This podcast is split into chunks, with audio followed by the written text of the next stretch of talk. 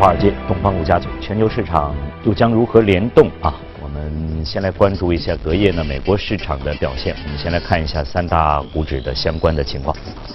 呃，道琼斯、纳斯达克、标普五百呢都出现了比较大幅度的反弹，其中道琼斯呢幅度是在百分之二点三三，纳斯达克百分之二点一三，标普五百指数呢是有了百分之一点七四的。上升。好，下面我们连线到前方记者格威尔，请他来介绍一下相关的情况。早上好，格威尔。早上，主持人，隔夜美国股市低开高走，盘面呈现久违的过山车走势。以道指为例，开盘暴跌，一度最低下探至五百六十七点，随后反弹上涨超过三百六十点。在随后的交易时段当中呢，继续在平盘点位附近反复震荡。在接近尾盘的时候，几乎是在和周一暴跌开始的同一个时间，也就是大约收盘前的一个小时，道指发力上涨，一度是。涨幅达到五百点，单日振幅超过一千点。美国财政部长史蒂芬·姆努钦周二在出席众议院金融服务委员会听证会的时候表示，财政部也正在密切关注资本市场的走势。他同时强调，美国经济的基本面强劲，税改有助于提振企业的盈利。姆努钦认为，投资者应当更加关注股市的长期趋势，并认为自动化的算法交易是周一道指盘中一度大跌近一千六百点的一个重要因素。反映市场波动性的 VIX 恐慌指数周二早盘从五十点一路下探至二十八点附近。周一恐慌指数的暴涨令到相关波动性工具遭到大幅的抛售。著名投资人卡尔伊坎就在接受媒体采访的时候表示，目前市场上充斥着过多的杠杆产品，并有可能会引发市场的巨震。卡尔伊坎认为，以 ETF 为代表的被动投资已经处于泡沫之中，并将在未来带来更大的风险。然而，同时他认为，目前美国股市还没有到崩盘的时点。主持人，好，谢谢戈贝尔的介绍。我们再来看一下欧洲市场的情况。呃。德国指数、法国 CAC 四零、英国富时一百呢，还是出现了比较大幅度的下行。英国富时一百跌去百分之二点六四，法国 CAC 四零呢是在二点三五的跌幅，德国 DAX 指数呢是二点三二的这样一个跌幅。那么隔夜欧洲市场最关注什么？机构有哪些声音观点？我们连线到前方记者薛娇，薛娇。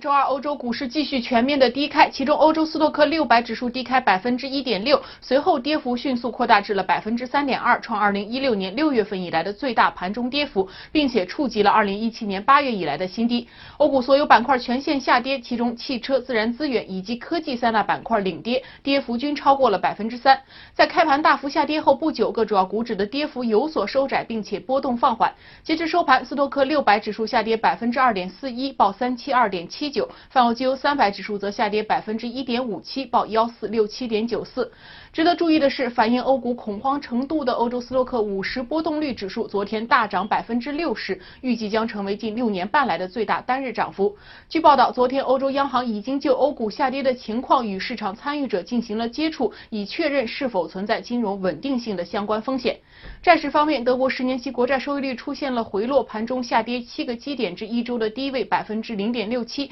成为了两个月来的最大单日跌幅。市场人士认为，除了债市暴跌和美股重挫导致的悲观情绪蔓延之外，近期欧洲股市还面临着意大利大选、退欧谈判以及经济数据、企业盈利等不确定性因素所带来的压力。主持人。好，谢谢薛娇的介绍啊。应该说，周一呢，美股的大跌呢，使得全球股市呢都出现了一个重度的一个下挫。虽然在周二隔夜呢，美股出现了一个比较大幅度的反弹，但是能否缓解市场的恐慌的情绪，投资者的这样一种心理是否会发生变化，又会对今天的啊亚洲的市场产生怎么样的影响？我们将和嘉宾呢一起来关注。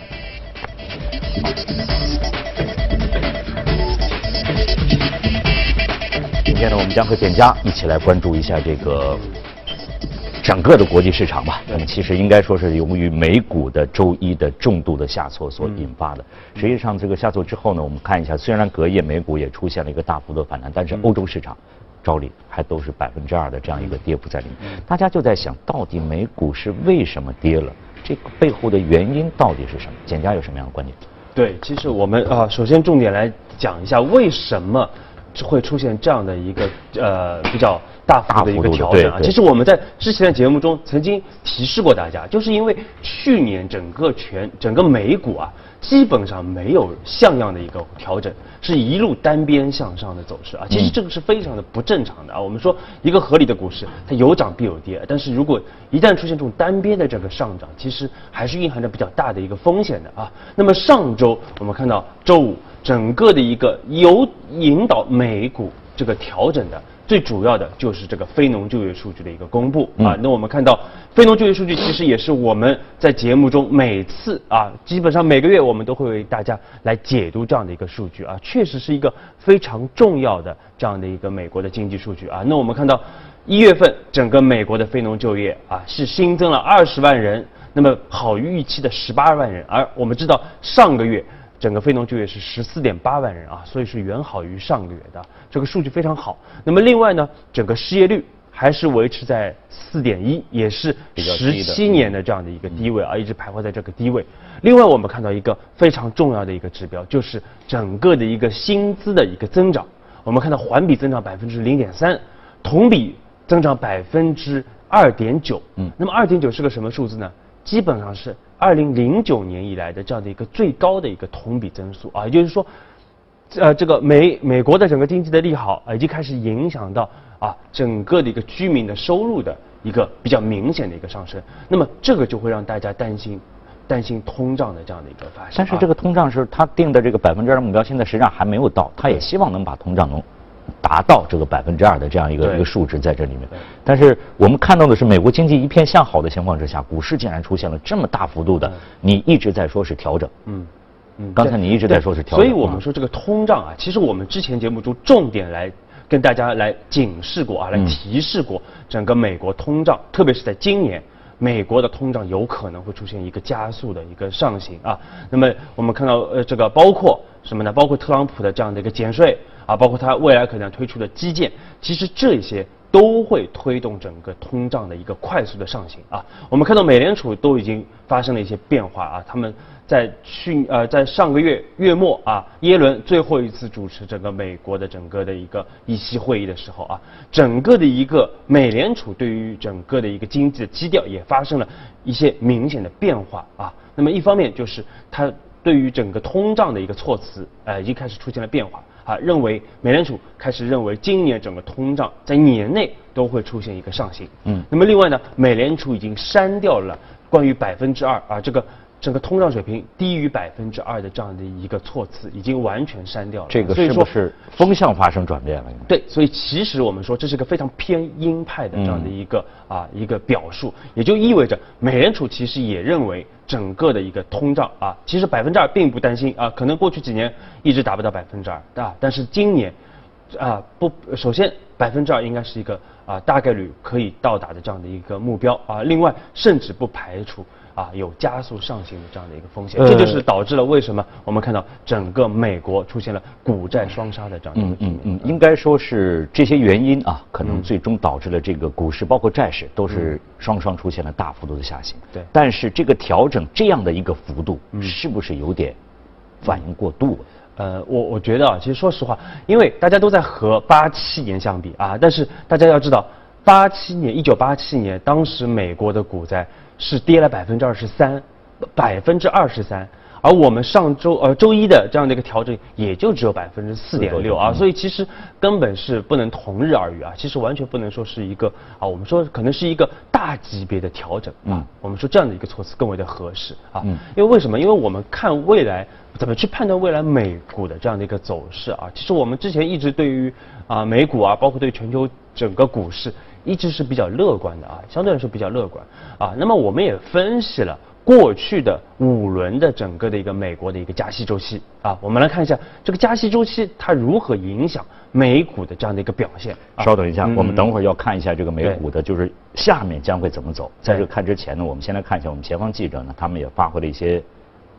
他们采访到的一些消息啊，我们就说说昨天吧。这个从低开五百六十七点到收高五百六十七点，我觉得这个美国股市真的是跟这个美剧一样，非常有相似性，很有这个戏剧性啊。那么是什么加剧了这个美股的这样一种情况？我们先来看一下记者从华尔街发回的报道。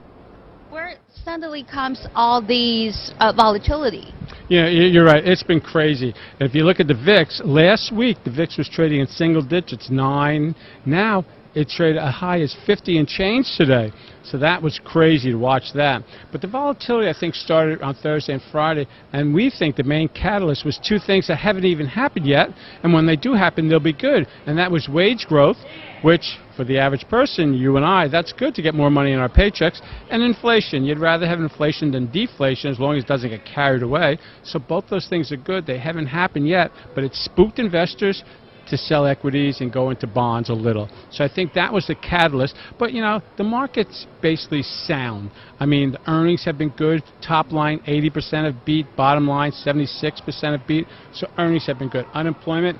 what, 17, 18 year low? That's good. Wages, as we just mentioned, are ticking up. That's good. And of course, the tax cuts are good for the average person. Uh, some people think they're crumbs, but basically you'll get $1,000 more, if not more. So that's good too. So overall, the economy's strong, but not only here, around the world. In Asia, the markets are strong. In Europe, they're strong. So basically, we're sound. This was a little correction, but you got to put it into content. The market is up about 40% coming into yesterday.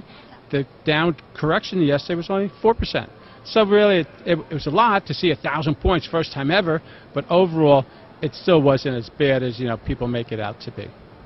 Even though I was uh, constantly being asked the question, what's been going on here in the markets? Because, uh, like you mentioned, the wages are ticking up, and then inflation is going up. Also, the economic data is good, and people are anticipating uh, Fed may raise interest rates three times this year, and we got just got a new uh, Fed chairman. But still, these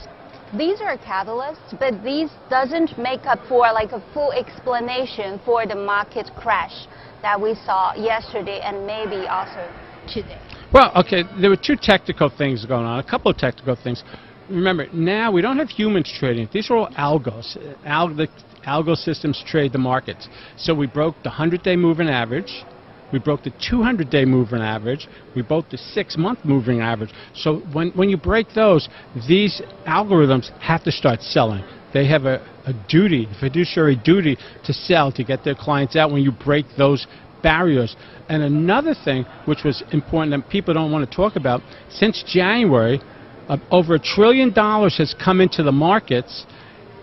and a lot of that was on margin. So again, technically, when when, it, when you hit a margin level, you have to start selling. So I think there were a lot of margin calls. We'll know at the end of this week for sure how much was sold on margin, but we'll find out. I'd be surprised to see it wasn't maybe half a billion.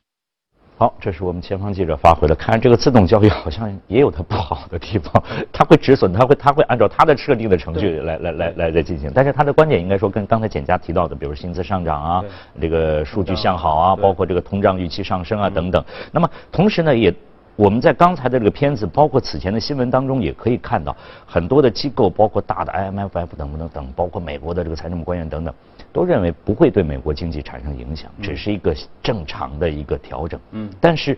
反过来，像刚才你提到，我就会想，它经济在继续向好的话，是不是能够稳定我们投资者的信心？未来的美国股市，我们继续。嗯，对，所以其实我们之前啊，我们也说过，就是我们啊，当当然啊，刚才那个片子里面讲的更多是一些短期的因素啊，包括什么量化交易啊，但是我们说，我们更加要去强调的，更加要去关注的，其实还是一些长期的因素啊，特别是一些真正的一些基本面的一些因素啊。其实我们刚才呀，接着我们刚才说的，就是我们分析过过去五轮的整个的一个加息周期啊，是怎么来影响美国股市的。其实，在加息当时啊，就是一开始就有加息这个预期，对吧？包括加息预期开始升温啊，刚开始加息的时候，可能会带来市场的一定的调整啊。但是呢，随着整个的一个啊预期被消化啊，实质的开始加息，但是呢，呃，经济我们说还是会继续的上行啊。那么。随着经经济的继续上行啊，企业盈利的继续上行，其实股市还会继续的去创新高啊。其实这就是我们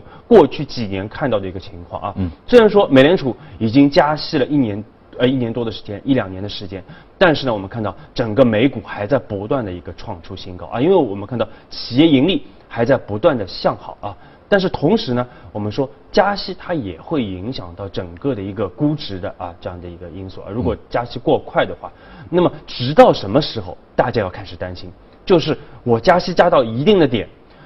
反过来影响到整个的一个经济的一个增长啊。包括我们看到，如果出现经济增长停滞或者企业盈利增长停滞的话，那么就是一个比较大的一个拐点。那么到时候我们说啊，无论是这个市场有可能会从牛啊转向熊，也有可能会出现更大级别的一个调整。那就算没有到这个点，在到这个点之前，它在加息的经济向上的这样行进过程当中，是否还会出现类似这一次的这样的情况？对你对，呃，那肯定，因为正常我们说了，去年其实真的是一个非正常的一个市场，大家不要去指望一个单边上行的市场啊，一个合一个比较良性的，呃，这个合理的这个健康的市场，还是一个有一个波动的一个市场，我们说来的更为的合理。其实最近的调整，其实我们反倒是乐见这样的一个调整的啊，因为我们看到整个的一个美国的经济啊，无论是我们刚才说的非农就业，还是 PMI。或者是消费者信心指数，其实预示着整个美国的经济啊基本面依然是向好的。但是有一点啊，建议大家一定要去重点关注，就是这一轮的加息周期和过去几轮有一个非常大的区别。那么就是这一轮我们看到美股啊，它的整个估值还是在进一步的一个上行啊，也就是说，同时利率在上行，然后估值也在进一步的上行。那么这个是过去几轮没有发生过的情况。应该以啊往都是呈反向。对，至少我一首先我企业盈利上行，但是我的估值可能会承受一定的压力。嗯但是我们这次看到利率上行，估值也上行啊，企业盈利也上行。那么这样的一个比较啊极端的，或者说我们说相对来说比较疯狂的这样的一个表现，有可能会未来啊对未来可能我们说一千点并不是一个啊，也许未来我们会看到更大幅度的一个调整啊，都是有可能会出现的啊。这个是大家要去重点关注，就是这一轮周这一轮的这个美股啊，确实和以前有不太一样的这样的一个表现。也就是说，实际上呢，并不会对整个的这个经济产生影响，经济呢还会继续向好。但是在这个股市继续向上的过程当中，调整嗯随时可能出现，但是方向呢，应该是看好对，目前还没有一些调整啊。但是不管怎么样，这个美股出现的下跌呢，确实对全球的资本市场产生了比较大的影响，包括这个欧洲市场。那么这个到底是一次技术性的回调，还是长期股灾的前奏？我们再来看一下欧洲市场有哪些重要的事件。来看一下第一财经记者呃从伦敦发回的报道。呃，其实这一轮股市的回调，呃，作为金融市场的参与者，已经期待了很长时间了。呃，那么呃，我们认为这次的回调，它是一个短期性的、快速性的、技术性的回调。呃，那么在全球经济还是持续向好的一个大背景下，啊、基本面并没有一个明显的变化啊、我们不认为它是一个长期的持续的股灾。黄金市场在整个股市啊、大幅下跌的这个情况下，其实是表现明显好于其他资产类别。那么它是在啊一千三百三十啊左右的价位啊维持一个很稳定的表现啊。那么这个主要是得益于避险需求的上升啊。那么这周四英格兰银行会啊有一个重要的利率会议啊。那么我们认为它是会在百分之啊零点五个百分点维持不变。呃，那么市场的隐含概率呢？呃，对于周四的这个利率决议升息的概率只是三点六，所以呃非常低。呃，接下来呢，全球经济复苏的这个周期，从这个角度上面来看呢，实际上在各个行业的资产的估值上面还有一步可以再继续增长的这个程度，而且呢，全球整个经济复苏的这个制高点还没有。呃，来临，所以呢，我们认为在中长期角度还不至于非常恐慌的来去看这两次呃美股和欧股的市场的大型的波动。在欧洲角度来说呢，三月份是意大利的大选，是非常重要的一个机会，可能会对欧洲的股市再次造成一定的波动。不可忽视就是中国的春节期间，也对和中国相关的投资人有很重要的一点，就是资金相应的紧缺。那么资金紧缺呢，会对由中国投资人角度在国际市场上面的参与造成一定的流动性的这个风险。建议大家在这个时间之内，还是以持有呃相应的资产稳定的来去看中长线的市场表现为主。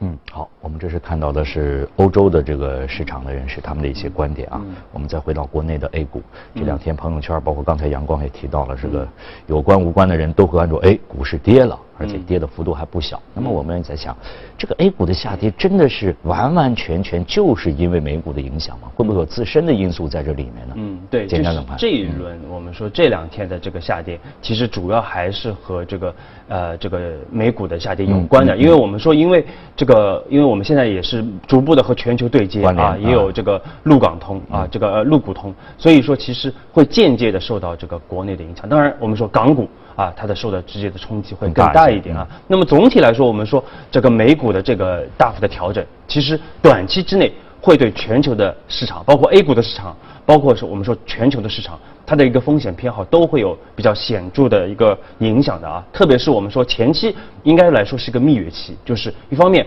美美国国债收益率上涨啊，那么美元下跌。包括美股的上涨啊，这样是一个非常好的一个对于新兴市场国家来个来说是一个非常好的这样的一个外部的环境。所以我们看到过去一段时间，整个新兴市场国家，我们的港股啊、A 股啊，包括啊其他的新兴市场国家都走得非常的强劲啊。那么啊，短期之内会出现一定的一个调整，但是我们说从全年的角度来说啊，依然整个环境并没有发生。比较特别明显的变化啊，因为我们说全球的整个的一个经济还是在一个比较强劲的这样的一个稳健的一个复苏的一个状态，而韧性还是非常强的。所以，而且我们说，我们一直强调，美元还是在一个贬值的通道啊。所以，对于新兴市场国家，对于 A 股来说，我们建议大家也不用特别的去悲观啊。但是，另外我们说。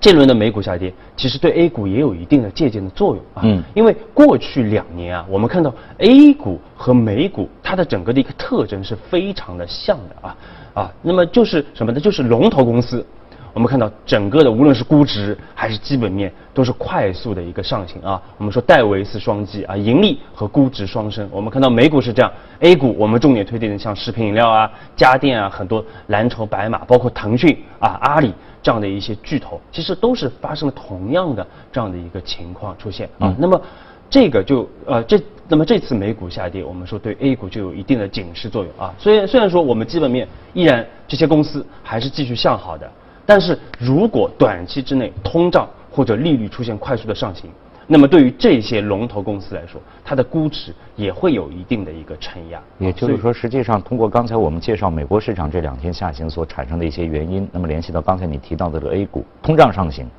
利率的压力等等等等，对这些因素都是比较相似的。对对，相似。嗯其实国内也是一样，嗯我们看到嗯短期可能整个呃通胀的压力相对来说会慢慢的起来啊，包括我们看到整个市场的利率啊，其实我们呃我们的利率起的比美国的还要早啊，所以这个就导致整个的一个啊对于整个市场啊，特别是我们说对于我们呃龙头公司的这样的一些估值，还是会形成一定的一个压力。那这个有关 A 股的具体情况呢，我们在稍后的八点钟的节目当中呢，也将会和嘉宾呢具体的来关注一下。好，那么有关这个市场的情况，我们先和简家关注到这里。以下呢，我们来看一下这个异动美股榜，包括个股的涨幅榜。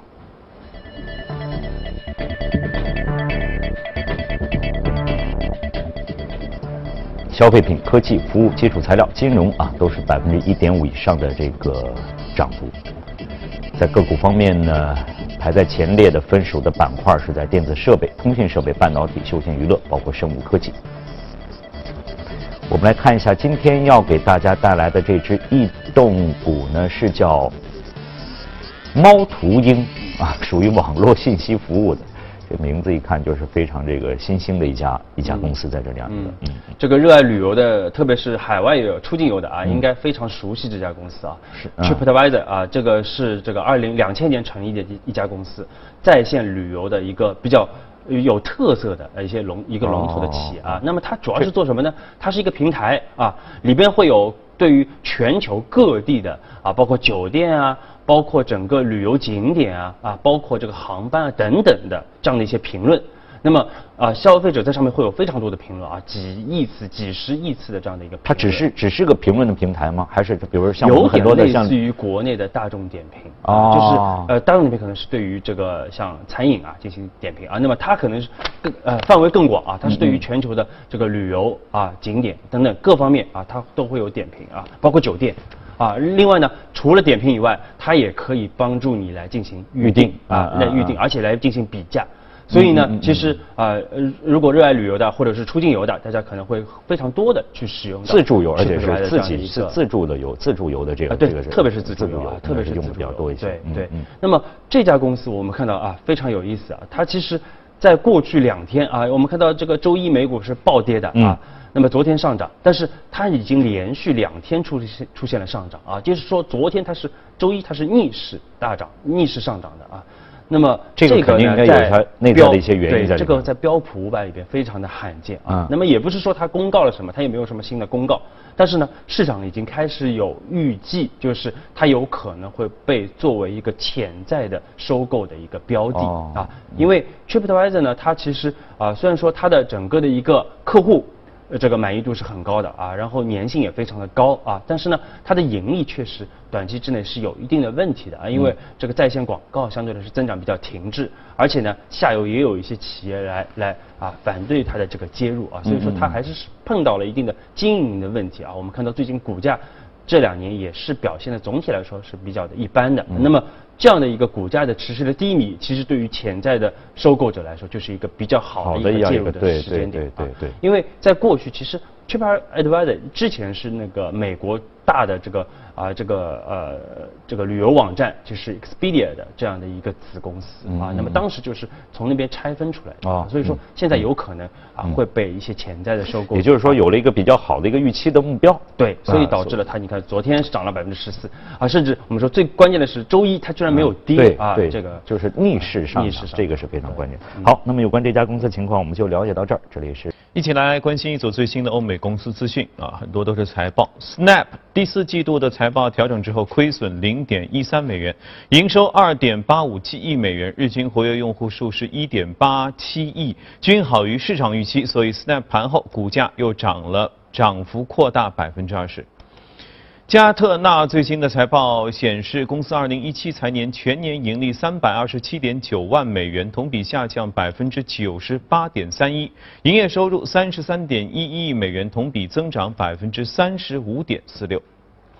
外媒说，渣打将会缩减投行业务的覆盖，从而专注于针对工业领域和客户的信贷业务。而高喊着“美国优先”的特朗普，其签署的减税法案似乎没能给美国汽车制造商带来一些帮助，反而还成为了海外汽车制造商的一大福音。通用汽车日前发布的财报，公司第四季度净亏损五十一点七亿美元，每股亏损三点六五美元。四季度营收同比下降百分之五点五到三百七十七亿美元，这也不及去年市场预期。呃，这和日本和德国汽车制造商预期特朗普税改法案带来的大幅度提振可谓是大相径庭。那由于美国纳税的费用在减少，本田和丰田汽车分别表示，在截止到三月份财年内，利润分别上升三千四百六十亿日元和两千九百亿日元。奔驰汽车制造商戴姆勒报告说，减税可能会促使二零一七年的利润增加约十亿美元。德国汽车制造商奥迪公司六号因为涉嫌安装应该应付柴油车尾排放检测的作弊软件，遭到了监管当局的突击搜查。而值得注意的是，这是监管当局第二次因为尾尾气的排放作弊事件而突击搜查奥迪公司。好了，公司方面的消息我们先了解到这里，接着进入今天的美股放大镜。